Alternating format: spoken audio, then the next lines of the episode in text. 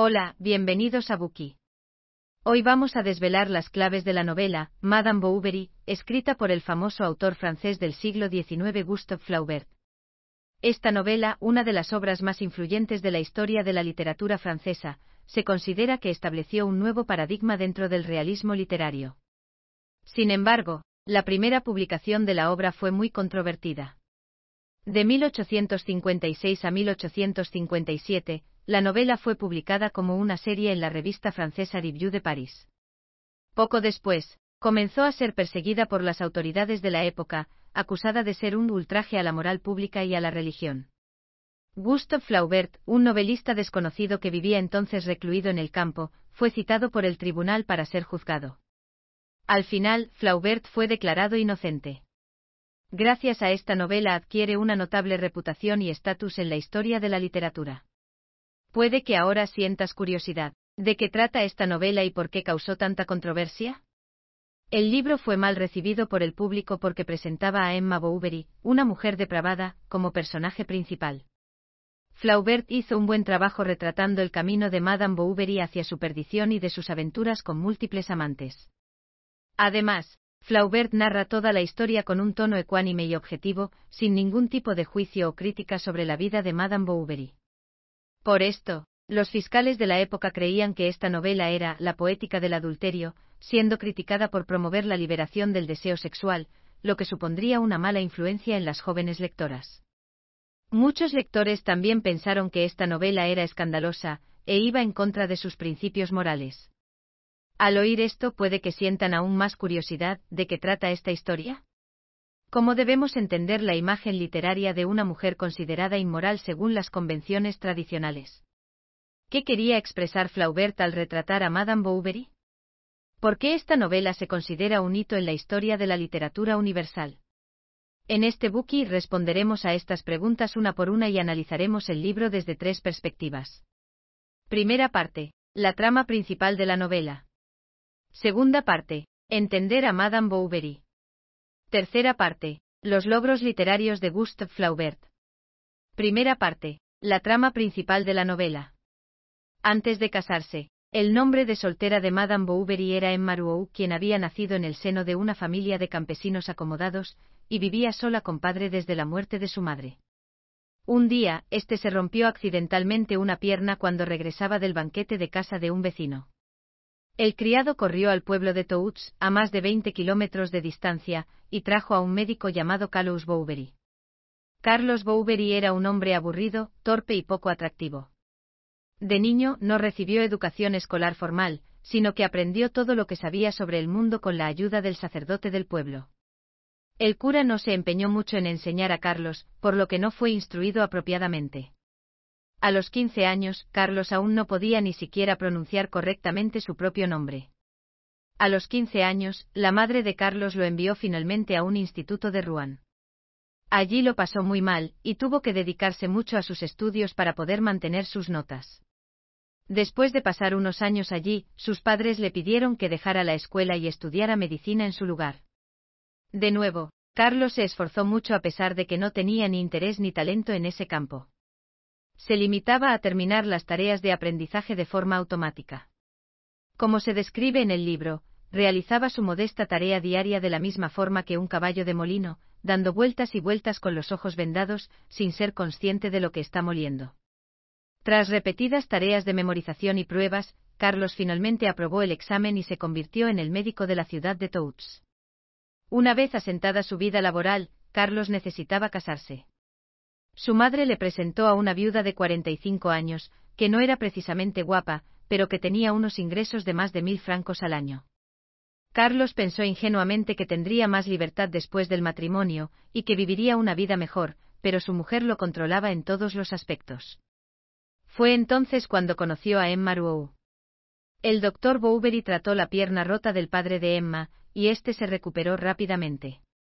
Aunque Bovary ya no necesitaba visitar a los Rouault, siguió yendo a su granja con frecuencia. Bovary siempre se levantaba muy temprano y se ponía un chaleco nuevo cuando planeaba hacer una visita. Se desplazaba rápidamente por la carretera, emocionado y esperanzado, como un joven enamorado por primera vez que no puede esperar a ver a su amada. Sí, el señor Bowbery estaba enamorado de la señora Ruou, y su esposa Eloise lo sabía. Eloise se sorprendió y se angustió cuando se dio cuenta de que su marido se estaba enamorando de otra persona y le pidió a Carlos que jurara que no volvería a ir a la granja. Carlos tuvo que aceptar, pero en el fondo echaba de menos la presencia de la señora Ruou. Cuando Eloise murió por la conmoción que le produjo el robo de todos sus bienes por parte de su abogado, Carlos quedó libre para perseguir el amor de la señora Ruou y pronto se casaron. Emma Ruou fue educada en un monasterio, donde los sacerdotes solían comparar el matrimonio con algo tan sagrado como la religión. Emma creció fantaseando con palabras como marido y matrimonio. Además, cada mes una dama noble del pueblo venida a menos, les traía a las niñas algunas historias de amor para que las leyeran, lo que llenó la cabeza de Emma con más romance y fantasías. Cuando aceptó casarse con Bowbery, pensó que por fin había encontrado la cosa misteriosa sobre la que siempre había leído, amor. Pero la realidad se tornó en extremo desalentadora para Emma. Su vida matrimonial y su vida en Touts resultaron en una decepción. Su nuevo hogar era una casa de ladrillos, destartalada y bastante vacía. Emma se pasaba los días repitiendo las mismas tareas, no había gente interesante con la que charlar ni acontecimientos emocionantes a su alrededor. Y lo que es más importante, Emma se dio cuenta de lo aburrido que era su marido. Pensaba que hablaba tan plano como cualquier pavimento, y que sus ideas eran tan tediosas que nadie quería escucharlas. No sabía nadar ni cercar, y mucho menos disparar una pistola.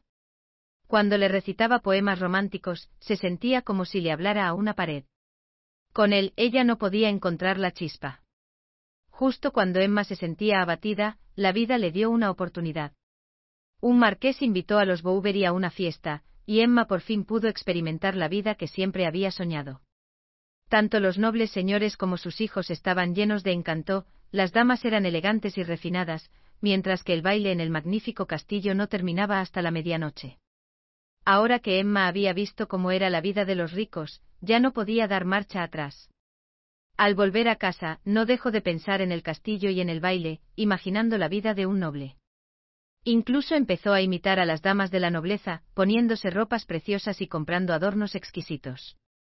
Sin embargo, seguía teniendo que enfrentarse cada día a su triste marido. La inevitable brecha entre la realidad y la fantasía hizo que Emma se deprimiera tanto que enfermó. Tenía fiebre alta y alucinaciones. El médico le diagnosticó problemas mentales, y le recomendó un cambio de ambiente.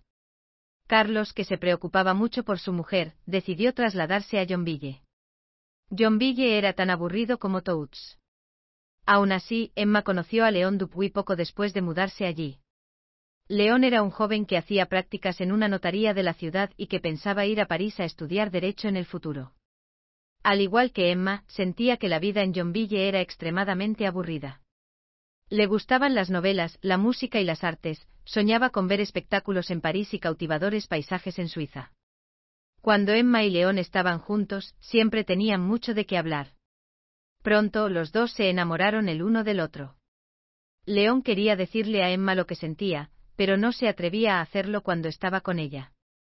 Emma también se enamoró de León, pero cuanto más se daba cuenta de su amor, más lo reprimía. Pasaba mucho tiempo cuidando de la casa, de sus hijos, y dirigiendo al servicio. También iba a la iglesia con más frecuencia que antes. Al ver a Emma tan entregada a su familia, León pensó que su amor no conduciría a nada, así que se marchó de Yonville a París. Tras la marcha de León, Rodolfo Bulanchi entró en la vida de Emma. Era un hombre soltero que poseía un castillo y dos granjas. Había jugado con muchas mujeres en el pasado, incluso tenía una amante en Rouen. Rodolfo se enamoró de Emma a primera vista, y estaba decidido a conquistar su corazón. Inocente y anhelante de amor, Emma no pudo evitar caer rendida ante las dulces palabras de Rodolfo y su continua persecución. Pronto se convirtió en su amante y pensó que por fin había encontrado el amor con el que había soñado. Por las mañanas, después de que Carlos saliera a trabajar, solían reunirse en el castillo de Rodolfo. Por las tardes, después de que Carlos se durmiera, volvían a encontrarse en torno al jardín de Bowbery. Cuando llovía por la noche se escondían en la clínica de Carlos. Sin embargo, incluso la pasión más ferviente acaba por desvanecerse. Al cabo de medio año, el gran río de amor que antaño inundaba el corazón de Emma comenzó a secarse, dejando al descubierto el fango del fondo. Emma sentía remordimientos por su aventura y no dejaba de cuestionarse a sí misma, porque no podía simplemente amar a su esposo. Omais, el farmacéutico de la casa de al lado, fue quien creó una oportunidad para que Emma cambiara de opinión, y volviera a enamorarse de Carlos. Leyó un artículo sobre un nuevo método para tratar la cojera, así que instó al doctor Bouvery a que se informara sobre él y realizara dicha operación al tullido que vivía en el pueblo. Omais pensó que, si tenía éxito, el doctor Bouvery podría ganar fama y fortuna.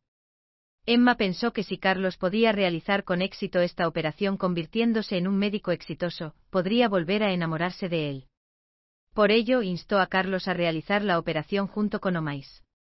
Carlos fue convencido por Emma y realizó la operación según el método descrito en el libro. Sin embargo, al quinto día de la intervención, el estado del paciente inesperadamente empeoró. Sus pies se hincharon y empezaron a ulcerarse, extendiéndose desde las piernas hasta la cintura. Los Bouvery tuvieron que invitar a un famoso médico de fuera de la ciudad para salvar la vida del paciente y amputarle la pierna. Carlos estuvo a punto de provocar la muerte de un hombre. Emma se sintió tan avergonzada y desesperada, que pensó que nada podía salvar su matrimonio. Volvió con Rodolfo nuevamente y planeó huir con él, para dejar a su mediocre marido para siempre. Sin embargo, Rodolfo tenía las ideas claras, solo quería disfrutar de los placeres de tener una aventura, sin cargar con las responsabilidades en la que incluyó hasta una lágrima falsa en la hoja, y luego abandonó Ville. Emma se sintió tan devastada después de leer la carta que cayó enferma. Carlos la cuidó durante 43 días hasta que pudo volver a sentarse. Desde entonces, su resentimiento hacia Rodolfo se convirtió en anhelo. Consideró su coqueteo como un gran amor, y lo guardó en lo más profundo de su corazón con revestimientos imperecederos. El sacerdote de la iglesia la visitaba a menudo y la consolaba, por lo que Emma desarrolló una nueva pasión por la religión. Dirigía bellas palabras a Dios, ayudaba a los pobres del pueblo de forma desmesurada y ya no tenía mal carácter. Se decía a sí misma que era generosa, y se sentía verdaderamente orgullosa de su fidelidad. Como Emma estaba cada día mejor, Carlos decidió llevarla a Rouen a ver la ópera. Pensó que sería útil para su recuperación. En la ópera se encontraron con León. Hacía tres años que León había dejado a Emma, y ya no era un joven inocente. Durante su estancia en París, León se volvió tan audaz y presuntuoso como algunos de sus amigos. Después de encontrarse con Emma, su amor por ella se reavivó. Y esta vez estaba decidido a perseguirla, y no dejaría que nada ni nadie se interpusiera en su camino. Cuando León le confesó sus sentimientos a Emma, ella se sintió complacida y asustada al mismo tiempo. Al principio lo rechazó. Le apartó cuando le tendió la mano e incluso le escribió una carta de despedida. Pero ninguna de las acciones de Emma cambió la firme determinación de León de enamorarla. Al final, ella se rindió y se convirtió en su amante. Como vivían en ciudades diferentes, tenía que inventar excusas para ir a Rouen cada semana para encontrarse con León. Emma le dijo a Carlos que iba a Rouen a aprender piano. Aunque la matrícula era cara, su marido estaba de acuerdo con el plan porque ella parecía muy apasionada. Cada jueves, Emma tenía un pase libre para ver a su amante. Al principio, la cita era ardiente y embriagadora.